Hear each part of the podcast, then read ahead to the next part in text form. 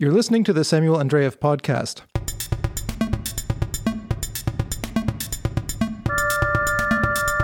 In 1972, a group of composers traveled to Bali in order to experience the extraordinary musical culture at first hand. Among them were Toru Takemitsu, Iannis Xenakis, and Betsy Jolas. I've often wondered about the circumstances surrounding this trip and why it had such a big impact on the artists who made the journey to Indonesia. So today, nearly 50 years later, I'm sitting here with Betsy Jolas in her home in Paris. Betsy, thank you very much for joining me today. You're welcome. I want to start just with a, a, brief biography for any listeners who may not be acquainted with your work. Betsy Jolas was born in Paris in 1926 to American parents. Her mother, Maria MacDonald, was a translator, and her father, Eugène Jolas, was a writer, translator, and critic. Together, they published the periodical Transition in Paris, which led, among other things, to a close association with writers such as Ernest Hemingway, Gertrude Stein, and James Joyce. Through her parents, she encountered these and many other major modernist figures. During the war, her father decided to move the family from France to America. From 1940 to 1948, she lived in New York City and studied music at Bennington College. Subsequently, she returned to Paris, eventually studying composition at the Conservatoire de Paris under Darius Milhaud and auditing the classes of Olivier Messiaen. In 1978, she was named professor of composition at the Conservatoire de Paris, succeeding Olivier Messiaen. Since then, she has created a vast body of work in every conceivable genre, ranging from orchestral music to grand opera, electronic music, to choral works. It's hard to summarize your life and work in a few sentences. Have I got that mostly right, or were there? mostly right, yes. I, I, just want to add about the conservatory because it was so important for me. I taught analysis for, for many years uh, before I started teaching composition, and I always preferred to teach analysis than composition. Why is that? Why is that? Well, because uh, I, I, didn't feel I, at that time that I had much to, to offer as a teacher. And sometimes I thought my students really didn't know, had no idea why they wanted to write any music at all, or they had uh, very wrong ideas. Sometimes they would bring me uh, these incredible drawings which uh, represent the finished piece, which of course I've never worked like that. And I used to say to them, and, and now what, what shall we do? And they didn't really know. so that's that's one part of uh, my teaching. Actually, the composition part went over to America. Also, I taught composition in America, but I also taught analysis, which was quite new to them in many places. I taught it just the way I did in Paris, and uh, most of the time they were surprised, but they liked it. I remember that. When I was studying composition in Canada, studying analysis per se wasn't exactly something that you did, at least not certainly in the way that it's done in France. So I discovered that when I moved here in 2003 that there's a very different approach to uh, to looking at um, at uh, at music in, in France than is the case in North America. Well, this is probably a very personal view. I, have always uh, found solutions in other people's music to the problems that I, that I was uh, asking myself to, to solve, it requires clear listening. I was very struck by the fact that, that very many uh, composers that I had as students were just not curious. And they didn't think they had anything to learn from uh, Handel or Mozart or Bach or people like that. I mean, that, that was old stuff. That, that wasn't going to teach them. They, they wanted IRCAM and they, they wanted uh, Ensemble Intercontemporain, and, and that's it. So um, I had great trouble uh, convincing them that they could learn something, even from Verdi. I remember when I announced that we were going to study Falstaff, they thought I was crazy. Yeah, but I did it. I've always enjoyed teaching analysis for, for a very selfish reason because I was free to, to choose the pieces that I taught. And I always taught what I was trying to find out myself. And I found myself that I was a better teacher when I was asking myself the problems. Come to think of it, I wonder if it wasn't in, in a different way, of course, the case with Messiaen also. He was such an incredible teacher, but he was always asking himself questions, and he was finding uh, answers. It, it, I mean, he was he was a very learned uh, teacher, and, and he was finding answers in the musicians that he loved. That, of course, asking yourself why you love it, you have to admit that. There's nothing wrong with, with admitting it. Mm. No. Well, speaking of teaching analysis, one of the reasons that we're having this conversation is that I taught a course on the string quartet after 1968 recently in Freiburg, in Germany, where I, I teach uh, courses in analysis. And one of the pieces that we looked at very closely with my students was your piece, Topeng, a very recent string quartet which you wrote for the Arditti Quartet.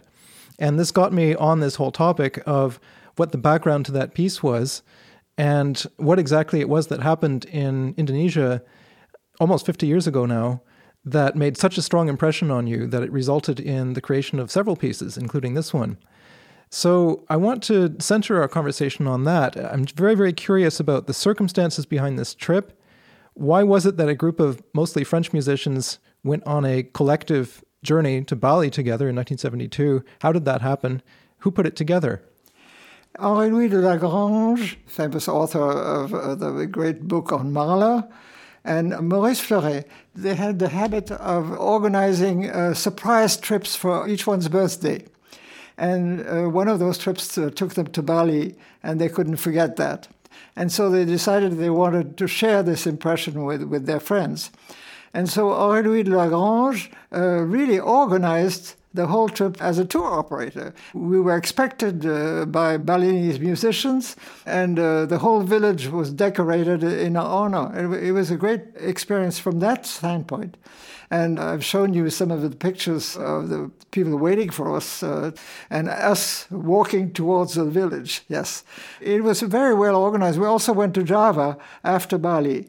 And Java seemed at first a little more tame than Bali. Bali had uh, something delirious about it, uh, about the way the music suddenly broke out in very fast uh, tempo, having started uh, very calmly, just feeling the mode. Uh, I had not prepared anything in musicology uh, about this trip. although I was urged to do so, I didn't read the books that I was uh, recommended because uh, I wasn't interested.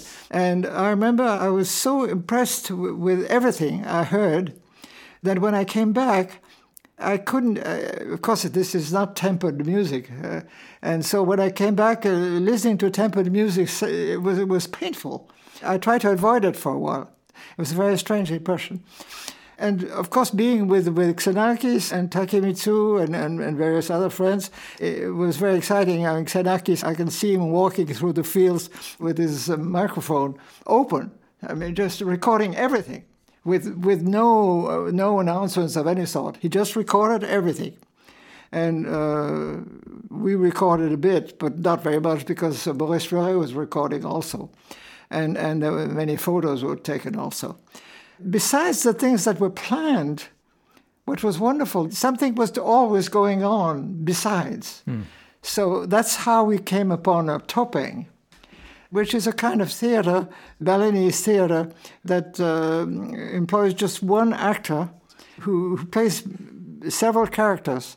And every time he, he changes the mask, it gives rise to a, a tremendous agitation and the, the gamelan is it's a full gamelan accompanying this one man, and gamelan gets excited also, and he, he, he bursts out of a small cabin uh, with, with, a curtain. Before he appears, the curtain starts moving and shaking. It, it's very exciting. But what you don't know is that this wasn't planned at all. We were walking along, and it was practically dark because uh, there was no electricity at the time in, in Bali. And so uh, uh, we went by this banjar, which is a, a covered market. It's a, it's a very good looking building with a straw roof. And we realized that not only was there this Topeng going on uh, downstairs, but there was something going on as well upstairs. And we approached the staircase that, that led to, to the upstairs. We realized that there, there was a purification ceremony going on, very different tempo, very slow. And something happened which I cannot forget. At one point, the people taking part in the, in the purification started going downstairs and they went through the topeng music. In other words, the two musics uh, crossed each other, but not stopping. A kind of Charles Ives moment. Well, it, it was Stockhausen or, or Charles Ives, yes, absolutely. I, I, I'll never forget that. I thought they were going to stop playing. No, they were chanting, and they kept on chanting as they went through the Topeng. Unbelievable. Well, so that, that's something I cannot forget. All of this, of course, created a very strong impression. I didn't know what I was going to do with it. But the first thing I did at, at that time, I was assistant to, to Messiaen's class. I gave them a class on my experience in, in Bali. Brought some music, brought some photos, brought some uh, uh, some notes I had taken. I, I, took a lot of notes because I was afraid I wouldn't make the best of this incredible experience, and uh, that was very interesting. But then I didn't realize that it was going to influence my music as well. And this happened uh, very soon after. I was asked to write a piano piece from Marie-Françoise Bucquet. I think I knew from the beginning that I was going to let this influence come through somewhere. It came through right from the beginning when I, I, I remembered the time when the Balinese gamelan uh, player seems to feel his way you know, he just he just fools around with with the notes of the mode, and it's very slow and, and unstructured. So they're improvising. Yeah. Yes. It's not even improvising. He just plays around with the notes uh, that that he's going to use. Uh-huh. Uh, but but it it doesn't make a piece. Mm-hmm. He's sort of testing out his instrument and That's getting right. warmed up. That's yeah. right. And then suddenly it bursts out. It's like putting on the accelerator on your car, but at full speed, immediately. Uh, and that is so impressive. And, and so I, I, I, remember that. And there was one point after feeling my, my mode at the beginning, I remember saying to myself, how about speeding up? And I, I, I had never written anything like that. I wrote two pages of very fast music uh, writing fast music is very difficult, and I had always dreamt of writing fast music. I said I'll be a composer when I when I can write fast music, and so this happened. I, can, I, I, can confirm that that's extremely difficult. Yeah, I don't. It's hard to say why exactly. Uh, I've noticed that in contemporary music, there's a lot of music that's kind of not fast and not slow. It's sort of medium. Do you know what I mean? It, it's sort yeah, of absolutely yes. It, it's very and not much of a sense of pulse. Very often you get something that's kind of a, a medium tempo, but it is very very hard to write fast music, and it's not something you see terribly often. You know, uh, I was asked recently to to answer a questionnaire, and and uh, one of the questions was, uh, "What is your greatest wish?" To write fast music like the Scherzo of Queen Mab by Berlioz. Uh, really, that's how I feel about other people's music, how they can help me. Mm-hmm. And, and I, have never succeeded in doing that, mm. not yet. well, okay, so I, I, have a few more questions then about, about Bali. I'm, so you mentioned that this trip was organized by Henri-Louis de la Grange and also Maurice Fleuret. Yes. But I still can't quite grasp how this happened. I mean, they just decided so so Maurice Fleuret had heard some Balinese music and was passionate about it and wanted to bring some French composers to hear it as well. Uh, who organized it? Was it the Ministry of Culture? Was it just a personal initiative on his part? Well, we paid uh, we paid our own trips and our friends' trips. I mean, we brought friends, and the reservations were made by uh, by Henri Louis. It had nothing to do with with the ministry, as far as I uh, as far as I know. Uh, it, it was totally individual. It was it was what uh, Maurice Fleuret called la, la famille. well, we should say who Maurice Fleuret was because when I moved to France in 2003, I quickly noticed that in practically every conservatoire, there's a salle Maurice Fleuret, and I had no idea who he was. Yeah, I figured he must be someone terribly important because there's so many auditoriums named after him. So who was he? So he was uh, uh, he had he had studied music a little bit. He became a, a, very good lecturer on music for what what's called the jeunesse musicale, and then uh, he was a great organizer. And, and, little by little he moved up and up and up, and he finally became ministre euh, de la culture, director of music. Director of music. Yeah, that's right. Mm-hmm. Yep. And, and so, as, as director of music, he had a, a lot of ideas. Uh, some of them were pretty crazy, but, but some of them were very good. Yeah. Well, as anyone who lives in France will know, there's an annual festival called the Fête de la Musique, which people often complain about because it goes on all night and it's very noisy. But uh, Maurice Fleuret was at the origin of that. Yes. And also the Musica Festival in Strasbourg. Absolutely. Yes. He, he had some very, very good ideas and he made them work. He, he knew how to make them work. Uh, that, that was amazing, uh, the, way, the way he did that. Yeah. So did he and uh, de la Grange, did they accompany you on the trip? Yes, of course. Yes, of course. And and uh, I, I, tell you, I mean, it was, it was, so amazing. We had these appointments uh, in various villages, and so we, we had rented a truck, uh, which was our truck. And, and, so we, we went to the villages, and the villages were all decorated uh, beautifully, and we were greeted like, like kings and queens. It, it, it was wonderful.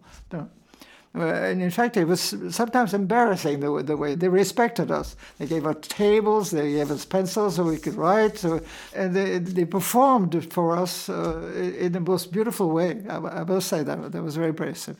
Yeah. Mm-hmm.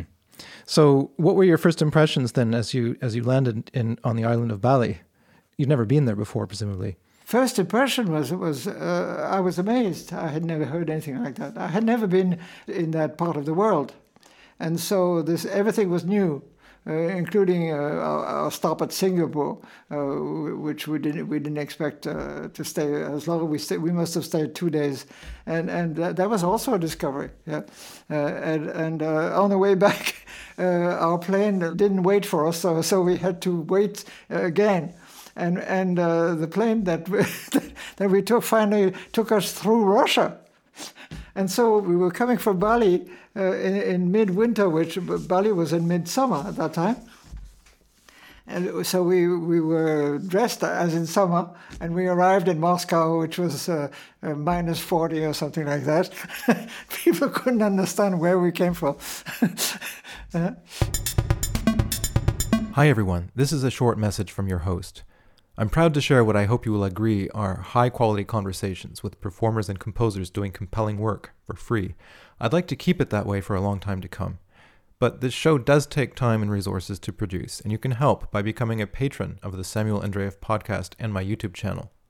It's incredibly easy and simple. For as little as $5 a month, you can help keep the show going in exchange for exclusive downloads, books, CDs, even personalized conversations and lessons please visit www.patreon.com slash Samuel Andreyev for more information, or click the link in the podcast description. Or if you prefer to make a one-time donation, you can do that at www.samuelandreyev.com slash donate. So who else was on the trip then? You, so we mentioned uh, Takemitsu and Xenakis. Any other musicians you might want to mention? Yeah, was my, my Françoise Bucquet was there, uh, and and uh, my husband, and and uh, Takemitsu's wife, and uh, Iannis uh, Xenakis' wife also. So that, that was a that was a little group, and and uh, we all got along very well, and uh, we we lived not in hotels for tourists. It was we had we had houses which were built just like Balinese houses and I remember going to the big, uh, uh, what was the name of the hotel? I forget, uh, on the beach. There was a big Christmas tree. which was a, a, bit ridiculous at that time. so I'm wondering what it was like to spend all that time with Takemitsu and Xenakis. First of all, did you how well did you know them before you went on the trip? Had you had you spent any time with them prior to that? I had spent much time with with Xenakis. I, have known him since 1951 or two, so, but but not with Takemitsu.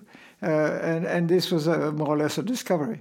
And we, we saw each other again after that. Uh, I went to Japan and I saw him again. Yeah. So th- this was very important. He joined us from Japan. He didn't come from, from Paris this was uh, quite a discovery, and, and uh, I was impressed after to see how how much uh, Iannis Xenakis had been impressed himself by this music. When I heard the piece called Jonchaies, mm. uh, it, it's totally uh, evolved from from uh, this trip. It's amazing. amazing. That is an amazing orchestra piece. Yes, absolutely. Yeah, absolutely. Mm-hmm. Very beautiful. Mm-hmm. Yeah.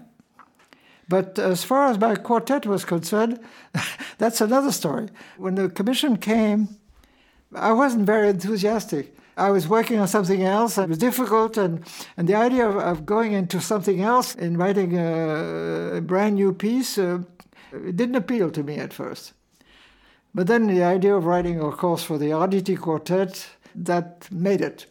And I started, but I started, I had no idea how it was going to turn out. It's strange because that's the way I work. I mean, the, ideas come as I work. This is not orthodox, I suppose. I mean, that, that's why I don't teach composition. I, I couldn't teach that. Well, I, have often wondered what your secret is because your works often have a kind of secret coherence to them, but it's very difficult to predict what's going to happen next in one of your pieces. So I've often wondered how is it that they hold together so well that there's such a sense of cohesion in these pieces when at the same time you just don't know where it's going to go next. You're very kind. I must say, when I finished this piece, I, I didn't know what, what I thought of it. I, I, I, wasn't very proud. One of the first things I did when uh, I started rehearsing with the Arditti, I said, This is not uh, modern music, this is classical music. Uh, normal vibrato, please. I didn't know really uh, whether that was going to help it. I, I wasn't very enthusiastic about my piece. But I, I listened to it again a few days ago and uh, I must say, it, does make a little sense when I hear it now. I remember one of the first ideas, as often with me, uh, is thinking of Irvine Arditti himself. And the idea of making him start the piece and uh, giving him a special sound with the metal mute was uh, something I liked very much because I thought he wouldn't like that. and and he did, he didn't comment on that at all. He was supposed to play very loudly with a with that kind of a mute, which is supposed to dampen the sound. Yeah. Well, it's funny that you asked them to play it like classical music because the Arditti Quartet is not known for their interpretations of Beethoven and Brahms. They've developed a different sort of technique that suits the repertoire that they play, but it's not got much to do with classical phrasing and vibrato and that kind of approach to sound. That's why I told them that. Mm. Uh, and they, they heard me. They, they played it very well, especially considering all the other pieces that were on the program. Very different. Uh, Clara Maeda, uh, Mason, very different sound. It's wonderful to be able to change your sound in the course of one concert. Hmm. And and uh, so I started with, with this sort of call from uh, Irvine Arditti, and I thought that that, that was sort of operatic a little bit. And then suddenly they all landed on a C. Hmm, interesting. O- octave Cs. Yeah, yeah. Octave Cs. And I said, oh, that I like that. Uh, I'm going to use this again.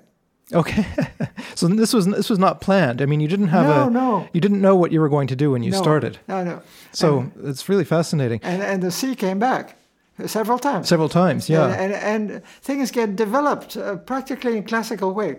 And and uh, uh, sometimes I said to myself, "Oh, they're not going to like that Arditti. This is this is too classical for them." Huh? Well, it starts. So, so what? I said to say. but it starts in a very unclassical way because, as you say, it starts with a, a kind of obligato first violin part, yeah. uh, in which the others are accompanying. But it's a strange kind of obligato because he's playing with a metal mute. So the sound is kind of constrained, let's say. There was something dramatic about it because the sound was strange. And uh, the idea was that this strange guy is calling, and uh, we have to answer. he was he was uh, he, he was authoritarian. Well, not only that, in the first violin part, there are all of these wild glissandi and he's playing sul tasto and up on the G string and so on. So it has a very unusual sound. It sort of sounds like a kind of extra European music, you know, or, or kind of uh, folk music. Yes. And I wonder if that was intentional and if that had a connection with your trip to Bali. Uh, not yet. It came later. At one point, I said, "Okay, uh, enough working out uh, with, with, this uh, this leading uh, first violin. Where are we going?" Oh, Topeng. Suddenly I remember that, oh, this is my solution. So it'll happen once, it'll happen twice, it'll happen third. It, will be like a rondo form, mm. so called. Mm-hmm. Yes, I love uh, open strings.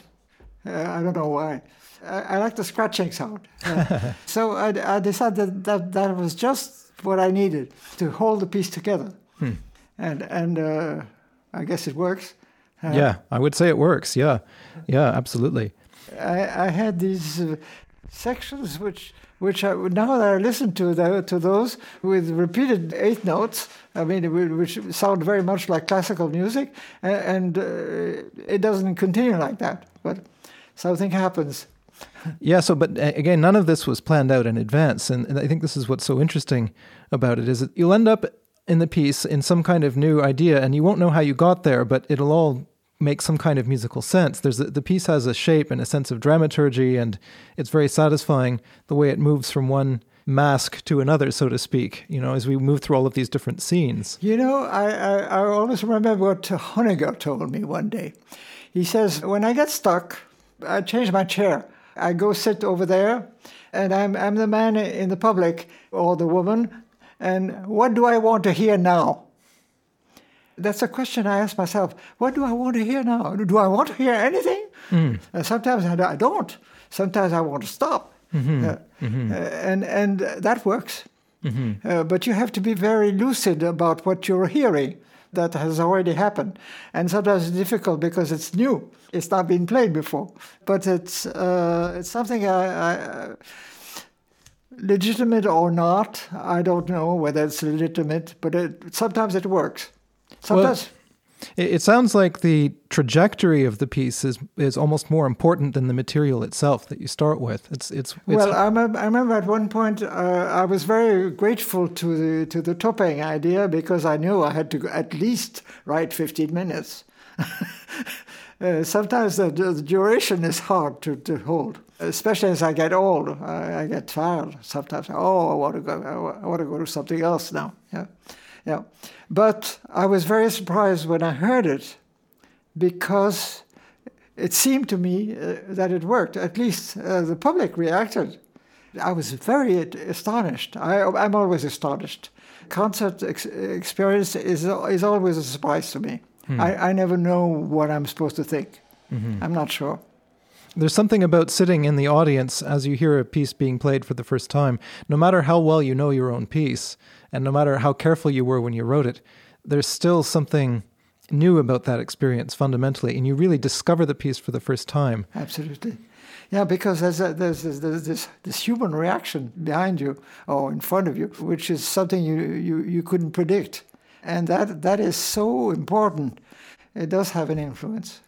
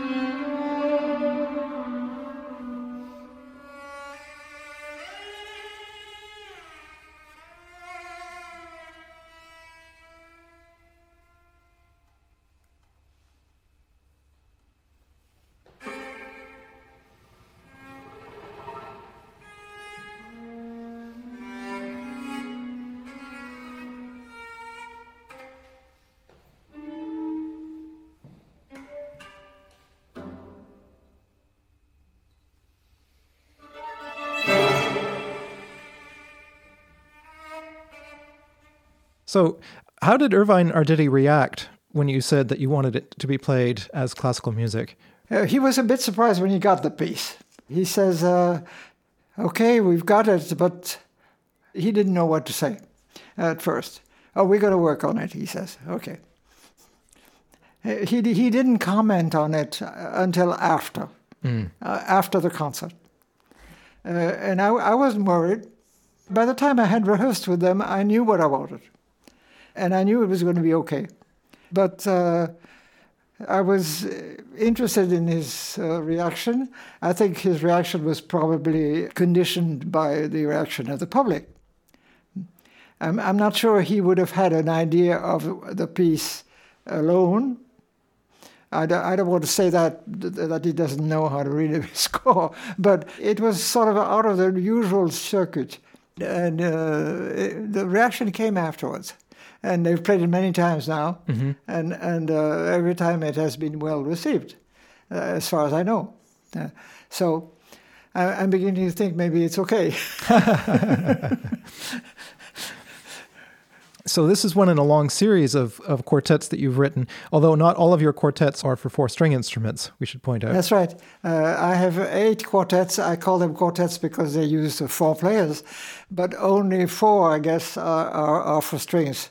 You're actually quite well represented on disc, but strangely, the quartets are not widely available. I've often wondered why that is, because there should be a, a double CD of all of your quartets together, but nobody's done it yet. Let's hope. Yeah. Let's hope it happens before I die. I hope any string quartets uh, who are listening to this will take note that there's uh, there's work to be done. Interestingly, so when I was doing the course on the string quartet in Freiburg, this was a coincidence, but the two pieces that we looked at before yours were the Elliott Carter Fifth Quartet ah. and Ainsi la Nuit of Dutilleux. And it just so happened that in, in my view, all three pieces actually have quite a lot in common, which was quite interesting. One of the things is that they're all written in relatively short sections that have a, a, an interesting interplay between ver- sort of variation and the distortions of memory. But you have these very short little sections that follow each other in a, an almost fantasia like way. Yes, right. So that's certainly also the case in the Carter and, and Dutilleux pieces. Yes. I don't know the Carter piece very well, but I, I know the Dutilleux piece. Uh, I remember when he wrote it, and, and, and uh, have great admiration for that piece. A great piece. Yes. Let's bring this back then to the trip because I want to understand this a little bit better. So, so you found yourself in Bali with Xenakis and Takemitsu, and what sort of person was Xenakis? What was he like when he was relaxed on vacation? What was his personality like? I, will tell you, he and my husband were always doing things that were forbidden. I mean, like like like swimming uh, very far because uh, they were told, "Be careful, there are sharks," and they were always doing that. They they were the bad boys, hmm. uh, the two of them. And one day, uh, one one night actually, we got stuck with our truck and uh, there was no light. Everything was dark, and we were told not to leave the truck because we might be uh, attacked uh, in the night. And before we knew it, Xenakis and my husband had gone, and we didn't know where they had gone. They, uh, they had actually gone to the next village where the peasants were working on their gamelan. Hmm and nothing happened to them. that was one of the aspects of Iannis. I have a photograph of, of Iannis uh, surrounded with his wife and uh, Marie-Françoise.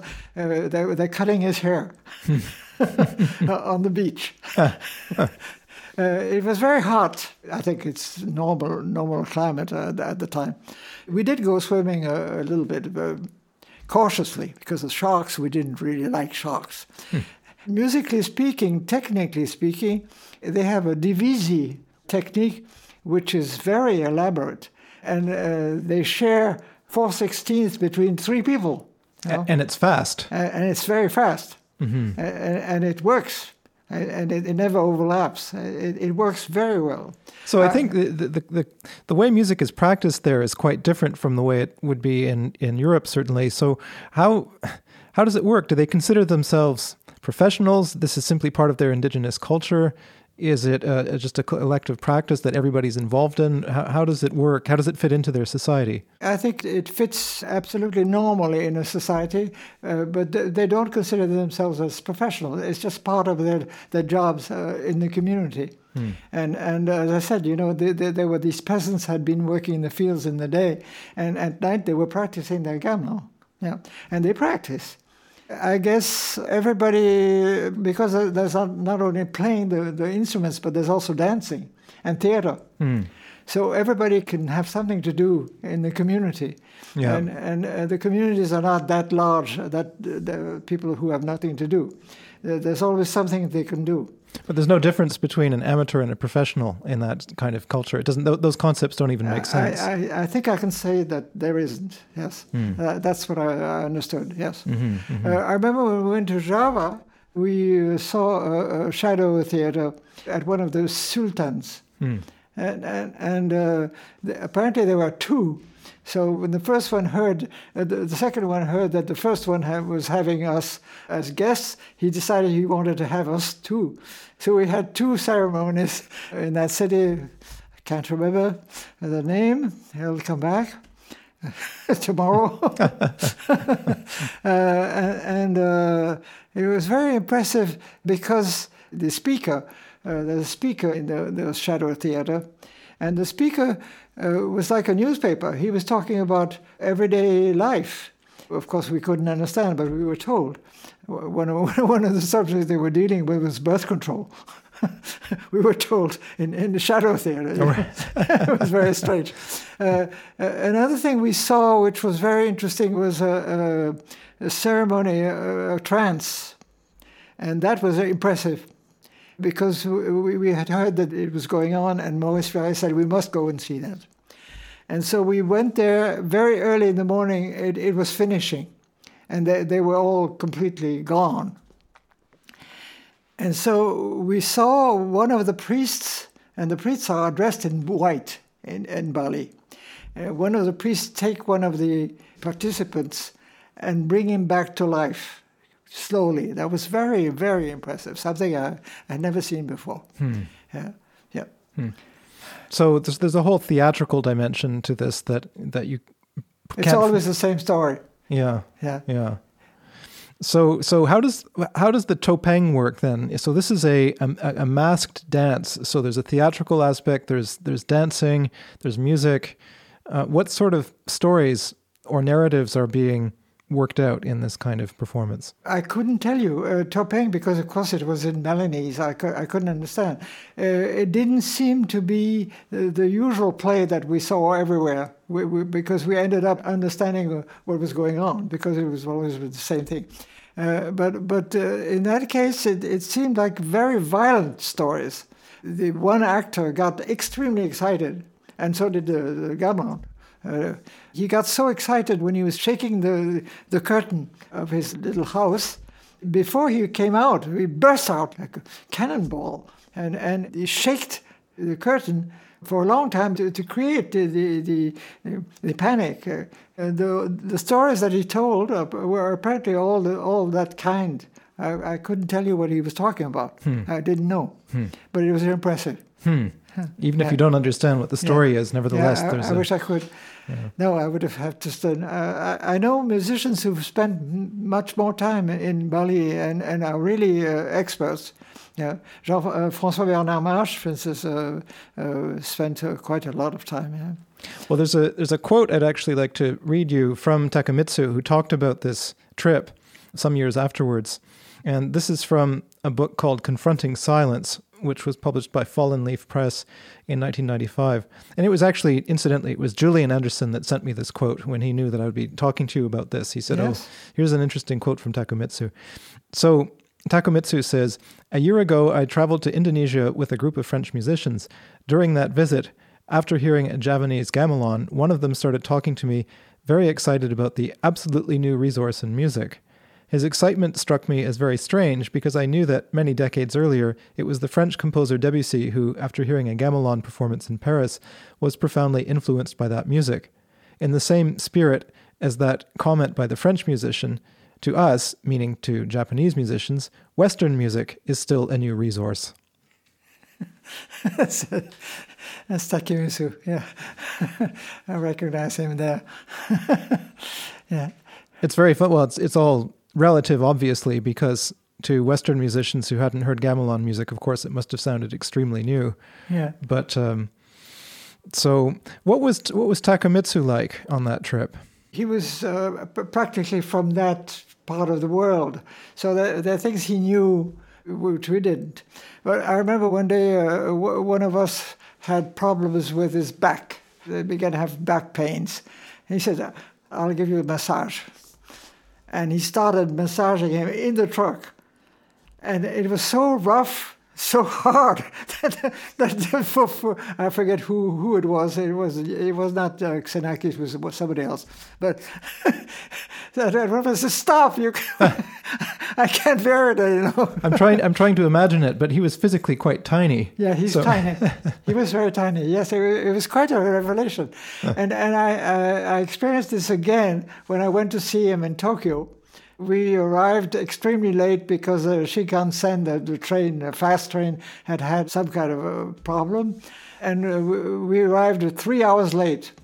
And he was absolutely furious. He greeted us very, very badly. but then, uh, then we all started drinking, and, and uh, things got better. The problem uh, after drinking, we were wondering whether the person who had who was a painter, he says, "I can't drive anymore." Oh, yes, Takemitsu, you can drive. Just sit on that bed. So he sits on the bed and he takes off his shirt and he begins massaging again. and he drove us back to Tokyo. No problem. Incredible. that was Takemitsu. When you hear some of his music, it, it sounds strange, doesn't it? Yes. What impression did his music make when it started getting performed in Europe? Uh, did you did you hear early performances of his music? Uh, I at first it, uh, I was a little surprised because it seemed so uh, so delicate. There was so much going on, uh, which was so different here at that at that point. And then I began to like it very much. And I remember being very fascinated by a piece for trumpet, which is absolutely wonderful, which uh, Hardenberger plays. and at that time, my, my son was studying trumpet with Hardenberger. Yeah. There's a piece by Takemitsu that is almost like a, a, a tube, comme on dit en français, or a, a hit, which is Rain Spell. Oh, yes. And I have so many students who come to me and they want to understand that piece, and they're really almost obsessed with it. Uh, it seems like he found something really quite new in, in that piece. How, are you, how would you describe it? Uh, I couldn't because I, I, I, never I never took the trouble to look at those pieces uh, very very deeply. Uh, I, am afraid to say so. I, I shouldn't say so uh, because I, I, I, loved listening to them and I, and I didn't really want didn't, didn't really think that they they could bring me anything. Sometimes I was a little surprised because it sounded so close to Debussy or Ravel, you know, uh, Debussy rather than Ravel. Yeah, he, he, I think he he knew that uh, he didn't care. Uh, in fact, he was proud of it. Yeah. No, no. We never discussed this. But uh, when I went to see him in Tokyo, at the end of the evening, he got to be very nice and he gave me many scores. Suddenly, he began to take out records and scores, and I left uh, burdened with Takemitsu music, which is great. yeah. So, okay, so presumably you weren't writing music on the trip, but you got back home and this resulted in the composition of B for Sonata, if I've understood correctly. That's right. Yeah. No, I didn't write any music. I took a lot of notes. I felt very, very strongly that I had to remember all this, and I had to, I had to look it up uh, later when I came back and, and find out. In fact, I started reading books about that music when I came back, and it, it suddenly made sense. And, and I, tried to, I tried to listen in this kind of tuning. I, I tried to get accustomed to this tuning. And that's why it got so so difficult when I came back. How do they tune their instruments? Do, do they have their own alternative uh, they have, they have system? several. They have two different kind of scales. I'm sorry, I can't, I can't describe them today. It has to do with the mood. and it has to do uh, with uh, something like major and minor. Uh, it has the same implication very comp- comparable. Yeah, hmm. yeah. Hmm. So I could look it up. I could look up on my notes and yeah. answer properly. I'm sorry to be so stupid. No, no. Well, I don't. I don't know a great deal about Balinese music. I've heard it many times, and I'm I'm quite fascinated by it. But I have no idea technically how they do it. And the whole way that they approach performance is completely mysterious to me too, because it's extremely precise. Yes. But there doesn't seem to be a conductor, or there's a kind No. of no, there's no conductor, but there there might be a leader, but I don't I don't know how they coordinate each other. That that was a problem. I remember. Uh, I was amazed uh, at, at the, co- the coordination. I, I think they they practiced together so much that they they, they begin to feel each- each other uh, uh, without a conductor. You know, uh, it, it's it's uh, an experience I, I went through later, uh, which made me understand that that maybe just playing together a lot does help you not need a conductor. I, I remember a conductor in America showing us what happened when he stopped conducting. The orchestra went up, went right to the end of the of the movement, no problem. He had stopped conducting. I remember I heard a concert at the Salle Pleyel years ago. It was Daniele Gatti uh, performing one of the Schubert symphonies. I think it was number five. And I noticed that he would give the downbeat at the start of the symphony, and then his hands would just be at his sides. He wasn't moving. And I thought, well, that's interesting. He's not really conducting very much. And then every now and then he would give a cue, or he would he would give an indication to the orchestra. But a lot of the time, he was he seemed to be doing very little. And uh, I asked my friend who was sitting next to me at the concert, why isn't he conducting? He said, well, there's no need to, he doesn't need to give every single beat. The orchestra knows how to do that. Now, because Solti it was like that. I remember sa- saying to myself, I, I couldn't follow him uh, to save my life. He would just uh, stop and, and suddenly give it. But he knew exactly when, uh, when it was necessary. Uh, so that's probably the, the secret uh, of these people. They, they, they, uh, they are a small community, uh, re- relatively small. It's not big cities. Bali has uh, Jakarta is the is, is uh, the, the biggest city, but the other places are more size of villages. Everybody knows each other, and and they, they do things together a lot. So they probably feel the, the, the way that everybody is going to react. That's the only way I can explain uh, that they don't have a conductor. They never have a conductor. I wonder if there are similar things in other parts of Indonesia because Bali is a is a, quite a small island. If you go to other parts of Indonesia or other places in that part of the world, do you find anything similar to that, or is it really confined to that one island? I'm sure if you if you go to Vietnam, for, for instance, you you probably hear music that that uh, uh, that might remind you dimly, uh, but wouldn't have the same rules because there are rules, and they they they can teach you the rules. I saw a class; uh, they were not really beginners, but they were they were they were learning about the modes and about the rhythms. What I reproduced, but not knowingly, uh, just instinctively in my B for Sonata, is, is the way the gongs mark the phrases. And that is something which is so impressive. It's so beautiful too. The sound of it is so wonderful. I mean, the, the, the gongs in that. I remember vi- vi- visiting a, a place where they were building gongs. I remember uh, Iannis being very impressive because there was a low E flat uh, uh, gong. Ah. He said, "Listen to that." He said, Well, there seems to have been a kind of enthusiasm, engouement, you'd say in French, uh, in the 1970s for this sort of music, for, for music, for Eastern music. I'm thinking of things like Inori of Stockhausen, and then, of course, also uh, certainly the the Quebecois composer Claude Vivier was also very fascinated by this. And was that something that was that you were aware of at the time? That this was sort of in the in the in the air of the time, so to speak. Well, we, it, it was general. You're absolutely right, and and it had to do also with the, the fact that there were ethnomusicology. Uh, I don't know what the, the, the term. Ethno, uh, ethnomusicologists. musicologists. is that. There was a very, very remarkable man at the Musée de l'Homme in Paris, and I remember Boulez was very interested in music of, of other countries. We all started being interested in music of, of other countries as a way to enlarge our perspectives. You know, it was a time when we were wondering where, where we were going. Twelve-tone music was not the only solution. There were other solutions uh, that uh, I, I remember. The, uh, there was Ravi Shankar at the, at the time. He was a big hit, of course, uh, everywhere. Uh, I remember going with with Jean Claude Éloy to listen to to a whole evening of, of Indian music. Yeah.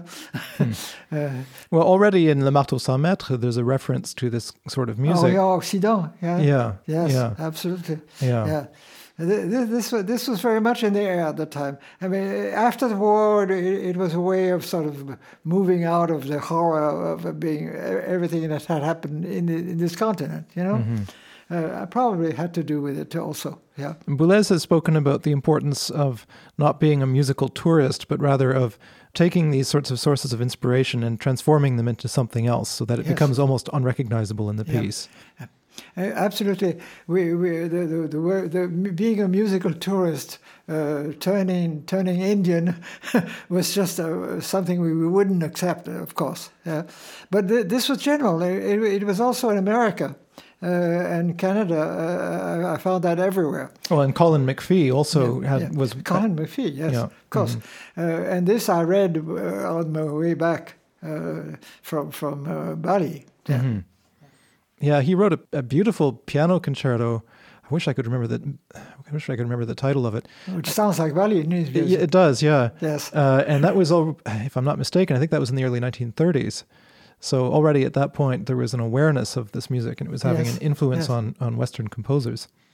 Yes, I remember reading this book very carefully because I thought I had to learn and especially as I was preparing for a class, uh, the Messiaen class, you know, I, I was I wasn't going to say just just anything, you know. Mm. Yeah. So it's but it's an interesting point for me because your piece Topeng, it doesn't sound like Indonesian music. No. So but, I, I, wouldn't know how to do that.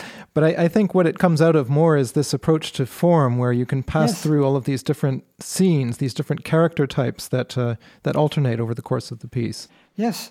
So it, it was so enriching I remember uh, being very grateful for this experience uh, to to have opened my mind. You know, I, I would never have found that out alone, and especially in, in my family, we were very very far from that part of the world.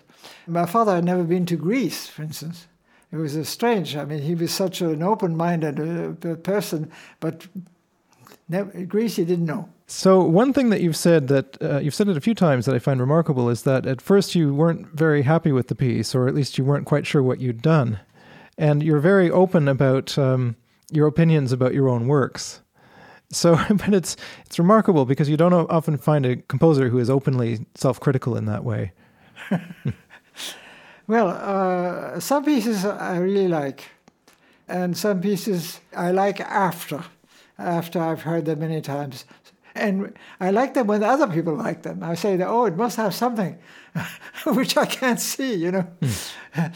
and as I, t- I told you the story of, of my not recognizing my own music when it has been written 60 years ago, you have to be as old as I am to understand what the problem is. Yeah, because really uh, one moves quite a bit throughout all these years, and in fact, uh, sometimes I, it's a good surprise. I say, I wrote that. Well, I was pretty good at the time. so sometimes I have that reaction. Not hmm. not very often, but sometimes. Well, I think another thing that I find really remarkable that I'd like to talk about just for a little bit is I work with a lot of composition students, and one thing that they find very difficult, very challenging, I think, is it sounds banal, but learning how to work, learning how to have a routine, and learning how to become disciplined about being a composer.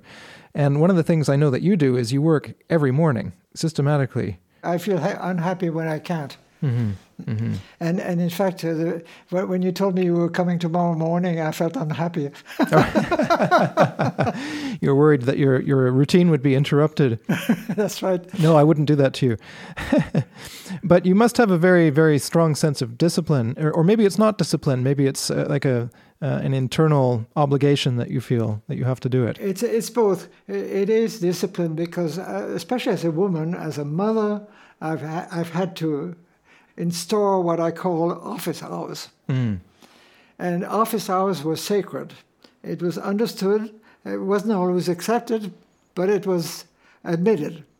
And uh, it, it, was absolutely impossible to, to, to, call me on my phone uh, uh, or, to, or to have me do anything in the morning. Uh, the morning, I, I'm a morning woman. I don't like night. Uh, I've never been able to work at night. I need the morning. I need I need the, the waking up and and and. Uh, I've written a, a, lot about morning. In fact, uh, a, lot, a, lot, of my titles uh, deal with morning. le, le son du petit jour, etc. uh, and and uh, so so it, it has been throughout my life. Uh, I, have had to follow this discipline, and I do that in in in, in a great many other fields also. Uh, especially as I get old. Mm. I mean, if I don't follow that discipline, I might as well stop. Mm-hmm, mm-hmm, yeah. Mm-hmm, uh, it's very important. It is very important, and and very, very important, especially as uh, because uh, part of uh, getting old is is just to, to, to forget certain things which I just did. Of course, I, I, noticed I forget some names, but I'm not I'm not too bad about that. Yeah, I still remember figures very well, and and uh, I, whenever I forget something, I, uh, I, I try to remember it uh, all day, and sometimes it comes back uh, at night. Hmm. Never, you never know why. Well, so uh, it, it keeps me alive. Uh,